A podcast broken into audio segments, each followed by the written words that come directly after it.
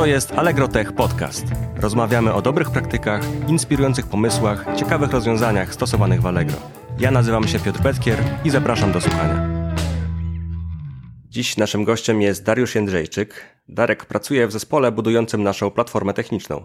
Przez dwa lata był liderem tego zespołu, teraz zdecydował się wrócić na ścieżkę inżynierską. Co ciekawe, z Darkiem pracujemy w jednym zespole już od wielu lat. Cześć Darek. Cześć Piotrek, miło Cię słyszeć i dzięki za zaproszenie. Powiedz, czym zajmuje się Twój, nasz zespół? Nasz zespół zajmuje się e, rozwiązaniami, które pomagają e, programistom, programistkom w Allegro tworzyć rozwiązania, które wspierają biznes e, w oparciu o technologie, które pracują w oparciu o model mikrousług. W związku z czym staramy się zapewnić wszelkie techniczne rozwiązania, które ten, e, te, ten proces tworzenia oprogramowania czynią jak najprostszym. E, I konkretnie nasz zespół wchodzi w skład e, szerszej platformy technicznej, natomiast u nas naszą odpowiedzialnością są takie rozwiązania jak na przykład Service Discovery oraz wspólny framework, który można wykorzystywać w ramach aplikacji Javowych. E, jak również e, dość nowa rzecz, e, jako abstrakcja jeszcze nad samym Service Discovery wprowadzamy Service Mesh jako kolejny wzorzec projektowy, który pozwala nam osiągnąć ciekawe, ciekawe rzeczy. Przy skali, którą mamy i przy ilości deweloperów są to rozwiązania uzasadnione i mocno wspierają ten proces oprogramowania, czyniąc, że programiści mają mniej obowiązków do wykonania, kiedy piszą aplikacje biznesowe. Service Mesh to jest taki termin, o którym e, dużo się mówi ostatnio na konferencjach. Czym jest ten Service Mesh i jak go wdrażaliśmy? E, myślę, że każdy inaczej będzie patrzył na Service Mesh, czym on jest, e, co stanowi dla niego wartość. Natomiast w naszym przypadku dość e, szeroko e, staramy się korzystać z tego, z tego czym on jest, a y, Service Mesh sam w sobie jest e, swego rodzaju wzorcem architektonicznym, który można stosować w przypadku takiej architektury jak u nas, czyli wielu mikrousług. Polega to na tym, że przy każdej aplikacji, zakładamy, że te aplikacje działają w kontenerach, dodawany jest taki dodatkowy proces, który y, pośredniczy w komunikacji. E, ten proces e, to takie proxy TCP. E, w naszym przypadku skorzystaliśmy z technologii nazywanej Envoy i Envoy Proxy został stworzony przez firmę Lyft i pozwala nam konfigurować to proxy dynamicznie, czyli dostarczać tą konfigurację na bieżąco w momencie, w którym jakieś zmiany w architekturze się pojawiają, to one natychmiastowo są dostarczane do, do tych aplikacji. Samo stawianie takiego, e, tak, takiego procesu obok głównego procesu aplikacyjnego nazwane jest jako wzorzec sidecar. E, I e, Dodatkowo oprócz tego jest jeszcze element, który koordynuje te wszystkie proxy i właśnie wysyła do nich konfigurację.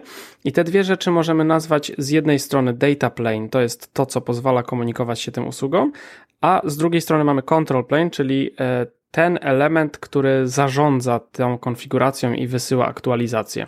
W naszym przypadku korzystamy z e, przede wszystkim z dostarczania Service Discovery, czyli e, dostarczamy informacje o zmianach instancji e, aplikacji w naszej infrastrukturze, po to, by aplikacje nie musiały się zastanawiać, szukać, gdzie jest konkretnie IP i port tego, tej usługi, z którą chciałbym się skomunikować, pozostawiają tę kwestię właśnie proxy. E, dodatkowo e, korzystamy z rzeczy, które pozwalają nam e, zabezpieczać aplikacje. To, to był taki główny cel biznesowy, jaki chcieliśmy osiągnąć dzięki Service Meshowi. Wprowadzić Mutual TLS, czyli zabezpieczenie pozwalające na uwierzytelnienie oraz zapewnienie tego, czy aplikacja ma uprawnienia do tego, by dany endpoint wywołać i tutaj korzystamy z takiego zestawu technologii, czy też procedur zwanego y, RBAC, czyli y, Role-Based Access Control. E, I to jest najnowsza rzecz, którą, którą dodaliśmy. E, dodatkowo fajne rzeczy, które z Service Mesha można wyciągnąć, to, to przede wszystkim ogromna ilość metryk e, i te metryki to są e, dostarczane w sposób e, właśnie zunifikowany, kiedy mamy wiele języków, tak jak jest u nas w Allegro, w których można tworzyć oprogramowanie i można korzystać z wielu frameworków, to w każdym z nich musielibyśmy w jakiś sposób właśnie te, te dane telemetryczne wysyłać i, i wypracować wspólny kontrakt a w tym przypadku te dane po prostu pobieramy z tych proxy, co jest dużym ułatwieniem dla nas. O tym, dlaczego używamy Service Mesha, Darek napisał bardzo ciekawy blog post na naszym blogu. Link znajdziecie w opisie. Natomiast tę naszą warstwę Control Plane e, również zopen sourceowaliśmy na naszym GitHubie e, Envoy Control. E, również link znajdziemy w opisie. Porozmawiajmy teraz o sprawach bardziej organizacyjnych, no bo od dwóch lat byłeś liderem, teraz w trakcie zmiany na ścieżkę inżynierską z powrotem, więc My tutaj mamy ciekawą sytuację w zespole, bo y, mamy część zespołu w Warszawie, część w Krakowie. Współpracowaliśmy również z, z zespołem w Poznaniu, więc jak, e, jak zorganizować taki, taką pracę zdalną, aby ona była efektywna?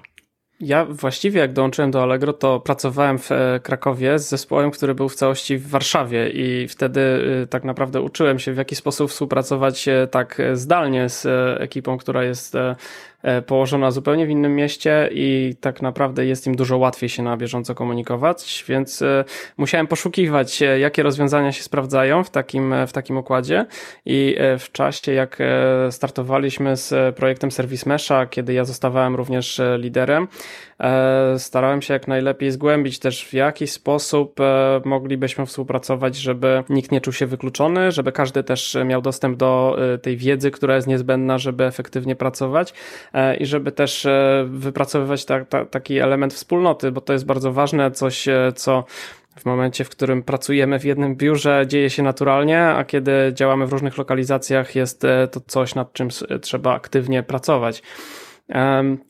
W jaki sposób ułożyliśmy sobie tą pracę?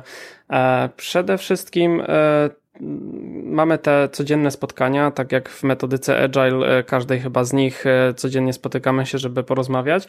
E, natomiast dodatkowe elementy, o których często się zapomina, to takie rzeczy jak na przykład dokumentacja decyzji, dokumentacja tego, w jaki sposób pracować z projektem, kiedy siedzimy w jednym biurze, łatwo jest podejść do, do, do kolegi czy koleżanki, zapytać, w jaki sposób skonfigurować ten y, y, konkretny fragment. Natomiast e, pracowanie zdalne y, stwarza taką dużą barierę, bo nie wiemy, czy komuś nie przeszkodzimy, kiedy do niego napiszemy, czy powinniśmy napisać, czy, czy zaprosić w kalendarzu to są, to są takie bariery, które rzeczywistość nam stawia i dobrze jest się na tą współpracę umówić.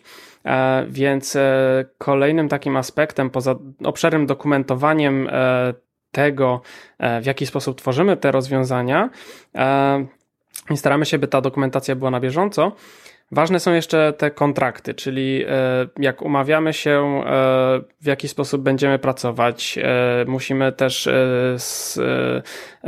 ustalić na przykład w jakich godzinach jesteśmy dostępni na Slacku. Cały czas pozostaje to w sferze domysłów, bo często tak jest, że mm, ta druga osoba nie wie, czy ten ktoś tam siedzi, czy poszedł do kuchni, czy on się nie obija, czy dlaczego nie odpisuje, tak? Więc fajnie jest się umówić, że no, faktycznie potrzebujemy się skupić na, na, na tej pracy kiedy tworzymy jakiś fragment kodu, czy myślimy o architekturze, no to wyskakujące cały czas powiadomienia będą nam e, zaburzać ten tok myślowy. Oczywiście zależy od naszego charakteru, ale nie każdy dobrze działa w takim e, chaotycznym świecie. W związku z tym dobrze jest, żeby zespół po prostu się na to umówił i to, to, to zaczęliśmy robić. Zaczęliśmy tworzyć taki kontrakt, w którym napisaliśmy, że e, na przykład osoba, która dyżuruje tego dnia e, nad naszymi usługami jest dostępna raczej w, w czasie do 15 minut, żeby odpowiedziała naszym e, klientom, użytkownikom naszych produktów. Natomiast pozostali mogą przez dłuższy czas pozostawać niedostępni, chyba że się wcześniej na przykład umówimy, że wspólnie coś wdrażamy, to wtedy jesteśmy po prostu dostępni na Slacku. I innym aspektem e, tej pracy zdalnej e, jest e, to, żeby też często rozmawiać twarzą w twarz, więc w czasie, kiedy, kiedy potrzebujemy jakiś problem omówić, po prostu zwaniamy się, korzystamy z, z Zooma do komunikacji takiej już telekonferencyjnej i, i staramy się też pracować w parach. To też jest ważne, że te narzędzia w dzisiejszych czasach dają nam możliwości współdzielenia ekranu, czasem również kolaborowania wspólnie nad dokumentem, więc to są ważne rzeczy. Natomiast ja osobiście kładę duży nacisk na pracę asynchroniczną, na to, żeby planować spotkania E, na to, żeby wcześniej poinformować, czego oczekujemy na tym spotkaniu. E, kiedy spotykamy się w szerszym gronie, to fajnie jest e, przemyśleć, na jakie pytania w ogóle chcemy pozyskać odpowiedź, bo kiedy spotykamy się na jakiś temat, kiedy wszyscy przychodzą nieprzygotowani, to może się okazać, że, że duża część z tych osób traci czas. Kiedy wcześniej ustawimy jakiś cel spotkania i to, co chcemy osiągnąć, to każdy będzie mógł wcześniej asynchronicznie zupełnie się przygotować, czy jego obecność na tym spotkaniu coś wniesie. Także to są takie praktyki, które, które w e, trybie pracy zdalnej są bardzo istotne, żeby jednak każdy miał też swobodę e, w domu spokojnie, bez stresu pracować i nie być wyrywanym na jakieś spotkania, które, które nagle pojawiają się w naszym kalendarzu. Także tak reiterując, to asynchroniczna praca, y, kontrakty komunikacji e, i, i, dokumentowanie tego, w jaki sposób e, pracować z, z naszymi produktami. Tak, ja może tutaj dam przykład. E, często, często, kiedy mamy jakąś decyzję do podjęcia, to przed spotkaniem ktoś, kto pr proponuje e, jakąś zmianę, spisuje ją w dokumencie, reszta zespołu może asynchronicznie przez dwa dni komentować w tym dokumencie, tam toczy się dyskusja asynchronicznie, każdy w swoim czasie, kiedy, kiedy ma akurat e, czas, zapoznaje się z tym dokumentem i komentuje, a potem spotykamy się na przykład, aby podjąć ostateczną decyzję na podstawie tych wszystkich przemyśleń. To dużo dużo upraszcza i powoduje, że nie trzeba być cały czas e, dostępnym właśnie na Slackach, aby nie przegapić jakiejś, jakiejś decyzji. To jest bardzo wygodne. Tak, oczywiście nie popadamy tutaj w jakąś skrajność, bo bywają sytuacje, kiedy przedyskutowanie czegoś w dokumencie jest po prostu zbyt e, e monotonne, zbyt wymagające czasowo i niejednokrotnie wystarczy 5 y, minut na, na, na telekonferencji, żeby podjąć jakąś decyzję, więc e, kiedy, kiedy widzimy, że, że sytuacja tego wymaga, to po prostu proponujemy sobie spotkanie. No, ten model chyba można powiedzieć, że dobrze nam się sprawdza, bo w momencie, kiedy pojawiła się pandemia i wszyscy zostali zmuszeni do pracy zdalnej, u nas tak naprawdę nic się nie zmieniło. Pamiętam takie spotkania e, retro, gdzie mówiliśmy, no w sumie jest pandemia, w sumie w mojej pracy nic się nie zmieniło, jest to samo co było, tylko że pracuję z domu, a nie z biura. Także rzeczywiście to, to było, to jest skuteczne. Rozmawiajmy teraz o mm, tworzeniu produktów, no bo powiedziałeś, że tak naprawdę tworzymy produkty dla inżynierów e, w naszej organizacji. Więc jak tworzymy produkty, e, jak e, migrujemy z jednych rozwiązań na drugie? Tak, to co powiedziałeś na końcu, czyli, czyli migrowanie z jednych produktów na drugie jest właściwie najtrudniejszym aspektem pracy w takiej ży, żyjącej tkance. E, I tu musimy często e, wracać do oryginalnego pomysłu i przemyśleć, w jaki sposób możemy zrobić coś najmniej inwazyjnie. E, żeby nakreślić to dość klarownie, to musimy sobie wyobrazić, że, że w Allegro na tę chwilę pracuje około 800 inżynierów, inżynierek i kiedy nasze rozwiązania wpływają na większość z usług lub na codzienny styl pracy tych osób, to musimy dobrze przemyśleć, czy przypadkiem e, nie powodujemy, że każda z tych osób e, wykonuje tą samą pracę zupełnie zbędnie, kiedy my moglibyśmy w naszym gronie pięciu lub dziewięciu osób e, wykonać jakiś dodatkowy wysiłek, to oszczędzimy czas tych wszystkich pracowników.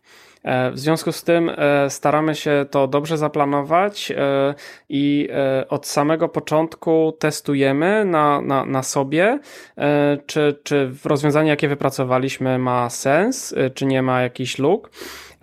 Natomiast w momencie adopcji w ogóle jakiegoś produktu, czy też pomysłu, kiedy staramy się zbadać, czy to ma sens, to angażujemy naszych e, klientów. Tak, notabene to kiedy przyszedłem do Allegro, to e, dość mocno zaskoczyło mnie to używanie terminologii klientów do, do osób, które pracują razem z nami, ale po, po, po krótkim czasie zauważyłem, jak duży to ma plus bo to jest bardzo profesjonalne podejście, w którym każda z tych osób może być zainteresowana lub nie tym, co wytwarzamy. Oni mogą się od nas e, odwrócić, jeżeli to nie będzie spełniało ich oczekiwań lub e, nie będziemy w tym zapewniać odpowiedniego wsparcia.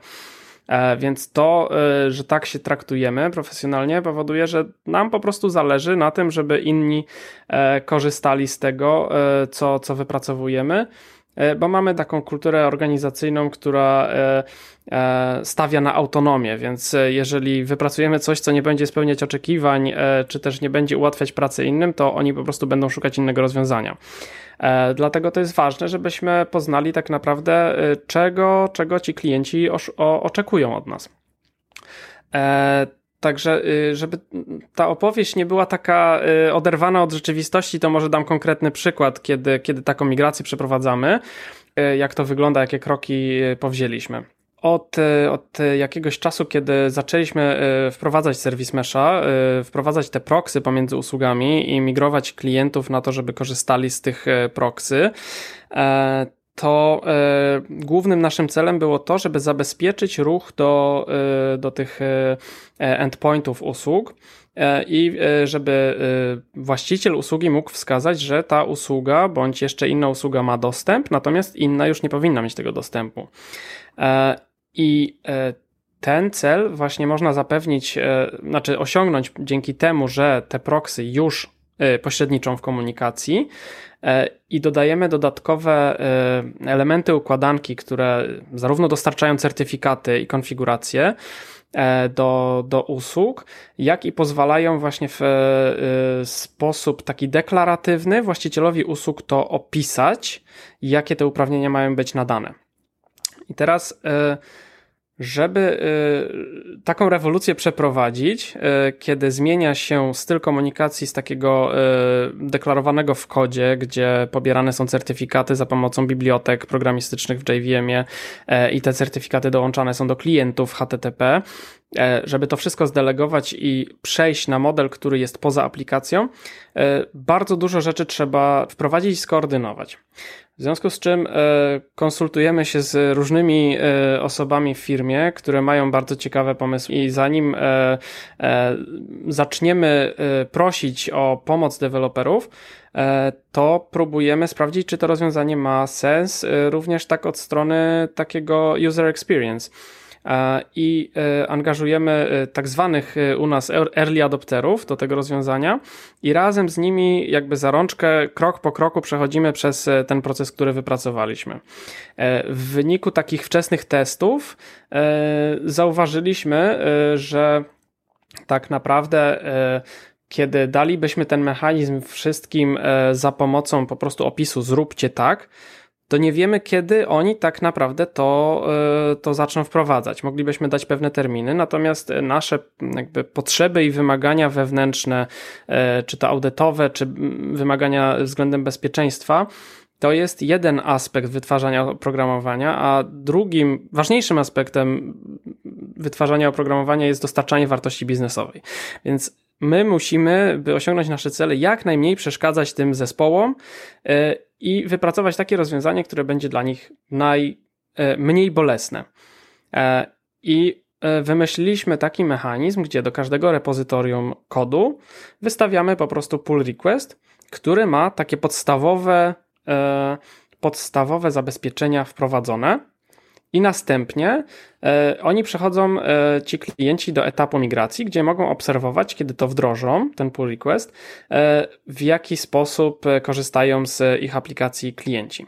I to jest pomyślane w ten sposób, że ten krok i ta, ten moment decyzji, kiedy ten pull request oni otrzymują, prowokuje ich do działania. Oni jakby nie tylko czytają jakiegoś maila, że będziemy się jako firma migrować na coś takiego, ale ten element jest najbliżej kodu, tego, gdzie, gdzie po prostu na co dzień się pracuje.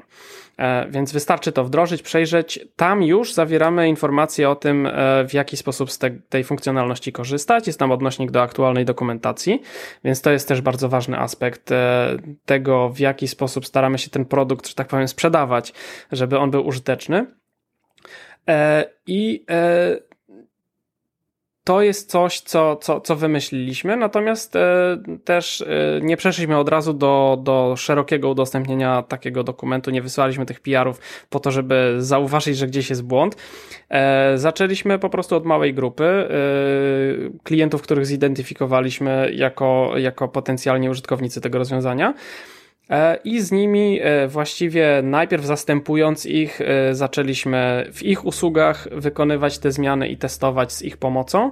E, I w momencie, w którym zauważyliśmy jakieś, jakieś błędy czy też niedociągnięcia, to, to to poprawialiśmy bez wpływu na całą firmę. E, teraz na ten moment jesteśmy już na etapie, kiedy wszystkie usługi e, takie wrażliwe, które muszą z tego rodzaju zabezpieczeń korzystać, dostały taki pull request i mogą przejść do, do wdrażania tego. Myślę, że warto pociągnąć temat dokumentacji takiej dla, dla, dla klientów. Jasne, jasne. Porozmawiajmy o dokumentacji to, co staramy się wypracować, to jest, e, to jest taki model, w którym e, my komunikujemy jakąś zmianę, ale e, jeżeli, jeżeli nasi klienci wejdą w tego naszego maila czy posta na, na forum, bo mamy różne, bardzo mm, rozmaite formy komunikacji, jest to Slack, jest to właśnie takie forum, używamy Discorsa, mamy maile, mamy jeszcze inne rodzaje ogłoszeń więc staramy się, żeby y, było jedno miejsce, które jest zawsze aktualne. Jak ktoś wejdzie i przeczyta tego naszego maila trzy miesiące później, to te informacje tam będą po prostu nieaktualne. W związku z czym najważniejsze jest, żeby odesłać do miejsca, w którym ta wiedza będzie aktualna w momencie, kiedy tam wejdę. I mamy taką dokumentację produktową całego naszego e, takiego stosu platformowego, e, zwanego App Engine'em u nas. I tam utrzymujemy te mm, informacje na temat działania właśnie Service Mesha, działania Service Discovery oraz mamy też link do, do dokumentacji naszego frameworka i staramy się, żeby to było y, na bieżąco aktualizowane. Również korzystamy z changeloga, który notabene twoimi rękami, Piotrze, zostało e, automatycznie generowane również w tej dokumentacji e, i te informacje tam są, tam są aktualne. E, I one starają się, jakby my staramy się je tworzyć z perspektywy użytkownika, czyli zadajemy sobie pytanie: OK, to macie taki ciekawy pomysł, żeby, żebyśmy tutaj jakieś technologiczne zmiany robili, które nie przynoszą wartości biznesowej dzisiaj, ale mam to zrobić, to moje pytanie brzmi: to co mam w ogóle zrobić? I tam te informacje są napisane tak krok po kroku, w jaki sposób z tym pracować i dodatkowo tworzymy jeszcze taką sekcję e, Frequently Asked Questions, gdzie zawarte są odpowiedzi na te pytania, które padają najczęściej, albo wiemy, że e, będą te pytania zadawane. I faktycznie to się sprawdza. Niejednokrotnie bywa tak, że pojawia się u nas na Slacku, na kanale pomocowym e, pytanie o coś, co, co już mamy tam opisane, więc nie musimy jakby od, odkopywać jakiejś komunikacji, jakichś rozmów z ticketów wcześniej i mamy to w jednym miejscu i staramy się, żeby każdy mógł tam zajrzeć i żeby to było na, na bieżąco. Jeszcze jedna rzecz, która, która, która mi się przydarzyła, akurat e, dokumentowałem taką rzecz, e, bo kiedy wprowadziliśmy to proxy pomiędzy usługami, to okazało się, że e, nagle zamiast jednego połączenia pomiędzy usługą A a usługą B mieliśmy tych połączeń TCP po drodze aż aż momencik, policzę, trzy. E, w związku z czym, e, mając na uwadze wszystkie timeouty, wszystkie e, możliwe scenariusze, w których połączenie zostaje zrywane i co te proxy po drodze zrobią, deweloperem po prostu było trudniej pracować z, z tym modelem. I pytania zaczęły się u nas na kanale pojawiać. Podjęliśmy w zespole decyzję, że warto byłoby to udokumentować, opisać. Więc w wyniku takiej sytuacji opisaliśmy, e, jak pracować z tym proxy, w jaki sposób analizować, jak ono się zachowuje. E, I jak debugować de facto, e, czy moja usługa zwraca błędy typu 500 HTTP, czy też to proxy powoduje takie zachowanie. Więc znowu w modelu stawiania się jako klient opisaliśmy, jak pracować z tym proxy. I to się sprawdza i, i zarówno nam to pomaga, jak i, jak i naszym klientom analizować komunikację między usługami. Myślę, że ta historia, jak wdrażaliśmy serwis Mesha w naszej organizacji dla ponad tysiąca usług na produkcji jest bardzo ciekawa, a nasz kolega Krzysiek Słonka w 2020 dał bardzo fajną prezentację na CubeConie, e, do której odsyłamy też e, w opisie. A teraz porozmawiajmy trochę o roli lidera. E, jak widziałeś swoją rolę? Skąd czerpałeś inspirację? E, ja do roli lidera e, jakby do, do, dorastałem w trakcie bycia liderem. To nie jest taki przeskok z dnia na dzień. Firma była bardzo pomocna w tym procesie. Otrzymałem szkolenia które naprawdę otworzyły mi na, na wiele ciekawych aspektów pracy oczy i Właściwie skąd inspiracje? Przede wszystkim z pracy y, jako programista. Y, pracując już y, dość sporo lat na, jak, jak, na, jak na karierę programisty, można powiedzieć sporo. Obserwowałem różnych liderów, pracowałem w różnych miejscach i miałem jakiś taki, jakąś taką wizję idealnego lidera i e, starałem się do takiej wymarzonej wizji aspirować i, i realizować e, tą e, swoją funkcję z myślą o tym, kiedy ja byłbym programistą, czego bym oczekiwał od takiej osoby. Oczywiście wzbogacałem też swoją wiedzę czytając różne rzeczy, natomiast, e, natomiast wiele rzeczy, e, które aplikowałem, to są po prostu obserwacje od innych, e, jak to mówi przysłowie, standing on the shoulders of giants, więc wszystkie rzeczy, które, które, które aplikowałem, to były tak naprawdę rzeczy zaobserwowane głównie u mojego poprzedniego lidera, czyli później naszego team managera Adama, który również był gościem w podcaście. E, ale część rzeczy były właśnie moje i tutaj najciekawszą pozycją, którą mogę polecić, e, e, która przyda się zarówno team liderowi, jak i, jak i programiście, to jest, to, to jest właściwie literatura tworzona przez Kala Newporta, z czego najsłynniejsza jest książka Deep Work, ale też Digital Minimalism. To są dwie pozycje, które pozwalają spojrzeć na styl pracy, w taki sposób, który powoduje, że tak naprawdę skupiamy się na tym, żeby wytwarzać coś wartościowego, a nie tracić e, swojego czasu na, na zbędną komunikację, na, na powtarzanie rzeczy. E, tylko byśmy skupili się na tym, by faktycznie spędzać czas na, na robieniu wartościowych nowych produktów. To jak wdrażałeś te swoje pomysły? E, właściwie wszystko, co, co udało mi się zmienić w naszej dotychczasowej pracy, e, to było w porozumieniu z zespołem. E, raz było lepiej, raz gorzej z tym wdrażaniem pomysłów. Oczywiście, jako młody lider popełnia się błędy. Ja również te błędy popełniałem i pracując z inteligentnymi i miłymi ludźmi, na szczęście usłyszałem podpowiedzi, uwagi, w jaki sposób wdrażać takie rzeczy lepiej, i mm, koniec końców wymyśliliśmy dość ciekawe rozwiązania rozwiązania. E, mogę podać dwa takie przykłady. Jeden, jeden e, z takich e, nowatorskich sposobów pracy u nas to, to wprowadzenie spotkania codziennego, czyli daily po obiedzie, około godziny 13.30. Spotykamy się, żeby omówić nad czym pracowaliśmy dotychczas i co będziemy robić dalej. Co, co jest zupełnie innym stylem od tego, który obserwowałem dotychczas w innych zespołach, bądź w naszym zespole wcześniej. Czyli spotkania te dzieją się zawsze rano, czy to jest godzina 9 czy 10. E, moja obserwacja była taka, że e, wiele osób, w tym ja, najefektywniej pracujemy rano. I e, wprowadzanie spotkania albo na samym początku, bo zazwyczaj pracuje się już powiedzmy pół godziny czy godzinę wcześniej, robimy sobie przerwę na, na spotkanie i kontynuujemy później do, do pory obiadowej to, to wprowadza nieco, nieco zamieszania. Natomiast w książce, którą wspomniałem wcześniej, czyli w Deep Worku, e, Cal Newport e, sugeruje, e, że w momencie, kiedy tworzymy coś, co, co nie jest zbyt prostą rzeczą, czyli właściwie każdy kod, jaki tworzymy samodzielnie, wymaga takich długich przedziałów czasowych, w których możemy się skupić. E, no i mój pomysł był taki, żeby jednak poranek e, nie był zaprzątany spotkaniami i staramy się pilnować tego, żeby, żeby spotykać się raczej po południu. Ewentualnie, kiedy, kiedy zespół się na to zgodzi, to robimy spotkanie e, przed obiadem. Natomiast ten czas poranny jest, jest dla nas istotny, żeby, żeby to oprogramowanie wytwarzać w sposób bez, bez rozproszeń. I e, jeżeli ktoś lubi pracować po południu, to również 13.30 e, i 14 w górę e, to jest kolejny przedział czasowy, w którym można mocno wniknąć w jakiś temat i coś ciekawego wytworzyć. Więc z tą myślą coś takiego zaproponowałem zespołowi i również nie było to w żaden sposób nachalnie wprowadzone. Zespół się na to zgodził, żebyśmy wypróbowali, czy to będzie miało sens. No i pracujemy tak już ponad dwa lata i właściwie nie wyobrażam sobie do do, powrotu chyba do tych porannych spotkań i myślę, że innym też się, też się dobrze w ten sposób pracuje.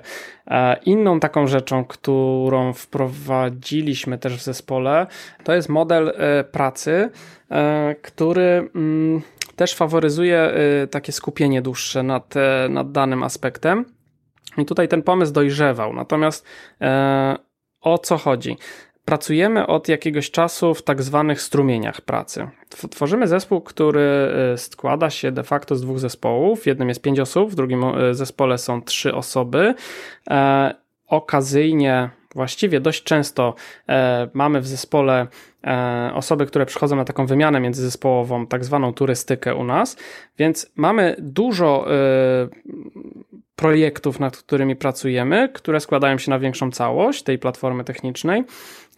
I zaczęliśmy obserwować przy Service Meshu, że Zdarza się, że nie mamy na przykład odpowiedniej ilości wiedzy, żeby dany temat kontynuować, bądź często zmieniamy obszar zainteresowań z, z tygodnia na tydzień, co powoduje, że e, umyka nam pewna wiedza i e, ja zaproponowałem takie rozwiązanie, które na jakiś czas, jako Allegro pracujemy w metodyce e, OKR-ów, czyli Objective Key Results. To są metody stosowane przez, przez różne duże firmy i w naszym przypadku planujemy takie większe cele na kwartał pracy i staramy się wobec tego rotować w tych projektach, czyli jakby zmieniać e, swój strumień pracy e, co kwartał lub kontynuujemy, jeżeli w zespole jest konsensus, żeby, żeby w ten sposób kontynuować pracę. I teraz to możemy skonfrontować z takim pojęciem silosów, pracy w silosach, gdzie dana osoba ma wyłączną wiedzę na jakiś temat i kiedy ta osoba na przykład decyduje się odejść z firmy, to ta wiedza zanika i, i tworzy się spory problem i dług techniczny. E, w naszym przypadku te strumienie to jest e, minimum dwie osoby, które pracują nad danym tematem e, i oczywiście zachowujemy wszelkie rozsądne praktyki wytwarzania oprogramowania, czyli code review, tworzymy tą dokumentację wspomnianą wcześniej i jeszcze mamy takie ciekawe spotkanie, to już dodatkowo dorzucę do tych przykładów. Co drugi piątek spotykamy się na dwie godziny, jeżeli jest jakiś ciekawy temat do omówienia i omawiamy go w taki dość luźny sposób, bez prezentacji prezentacji na slajdach, tylko po prostu zgłębiamy temat techniczny, który rozwijał ktoś, kto jest w innym strumieniu niż my. I możemy zadawać pytania, możemy na przykład zaproponować. E, ja często tak robię, że e, ja chciałbym zrobić to, co, to, co ty wyprodukowałeś, e, tylko swoimi rękami, żebyś nie ty to robił, tylko ja. Ja się wtedy tego nauczę. Mm, to jest takie dość e, mm, trudne podejście czasem, ale dzięki temu bardzo łatwo można nabyć wiedzę, której nie mamy.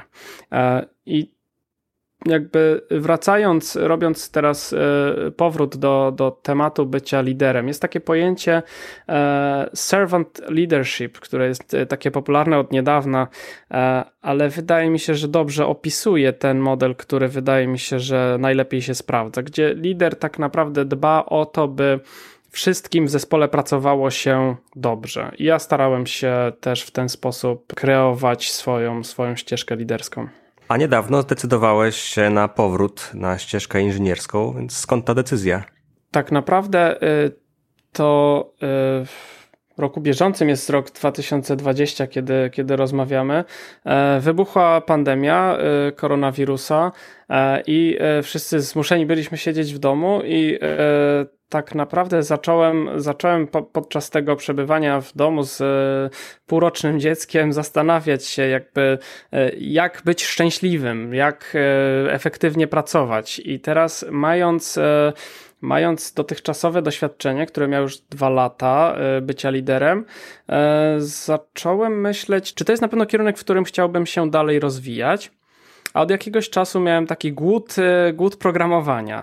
E, przyznam szczerze, że e, rola lidera w Allegro to jest bardzo wszechstronna rola, która wymaga pracy w różnych aspektach z różnymi ludźmi i w różnych konfiguracjach. I też model, jaki ja przyjąłem, czyli te, tego servant leadershipu, po, powoduje, że ja nie skupiałem się na jakichś e, zadaniach programistycznych, które y, y, byłyby bardzo kluczowe w projektach.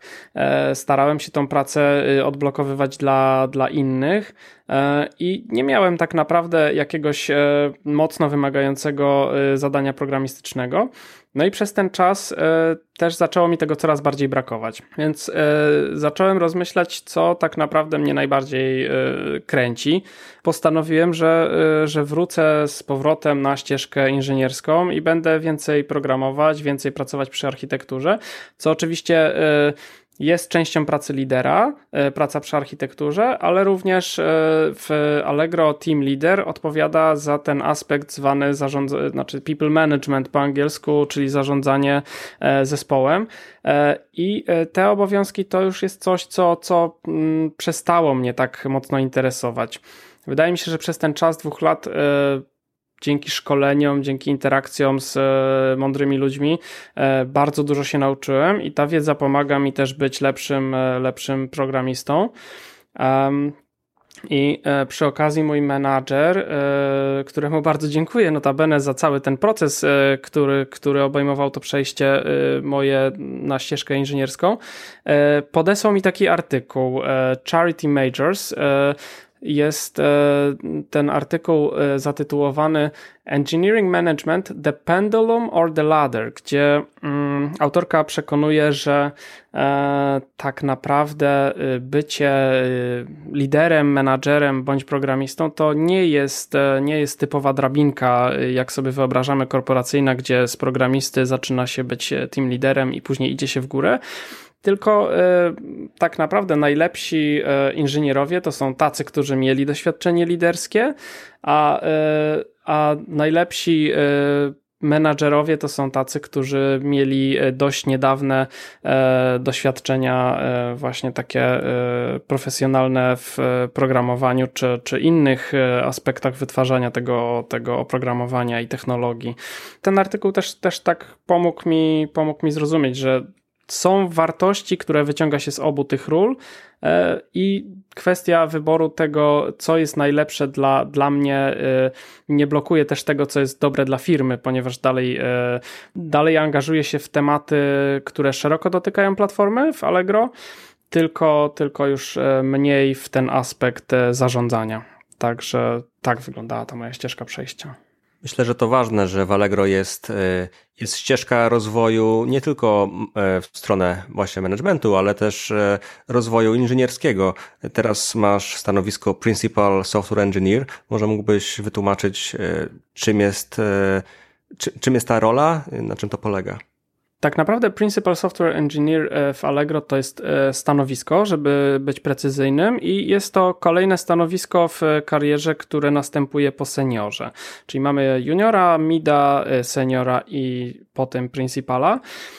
I jest to właściwie bardzo świeża sprawa w Allegro, bo wcześniej nie było takiego stanowiska. I czym ono się odróżnia od seniora? Przede wszystkim e, principal e, engineer powinien budować rozwiązania na, na styku zespołów bądź obszarów e, i musi być ekspertem w danej dziedzinie technicznej. Może to być big data, może to być ten stos mikrousługowy czy frontend, ale musi orientować się we wszystkich technologiach, które, które są wykorzystywane w naszej architekturze. Więc takim wyróżniającym elementem najbardziej jest właśnie ta praca na styku zespołów i to, że ta osoba nie jest osadzona wyłącznie w, w ramach jednego zespołu deweloperskiego, tylko e, pracuje z innymi i ma taki szeroki ogląd i wizję dla swojego obszaru biznesowego. No to wiemy już, co Principal robi w pracy, a czym zajmuje się Principal po pracy.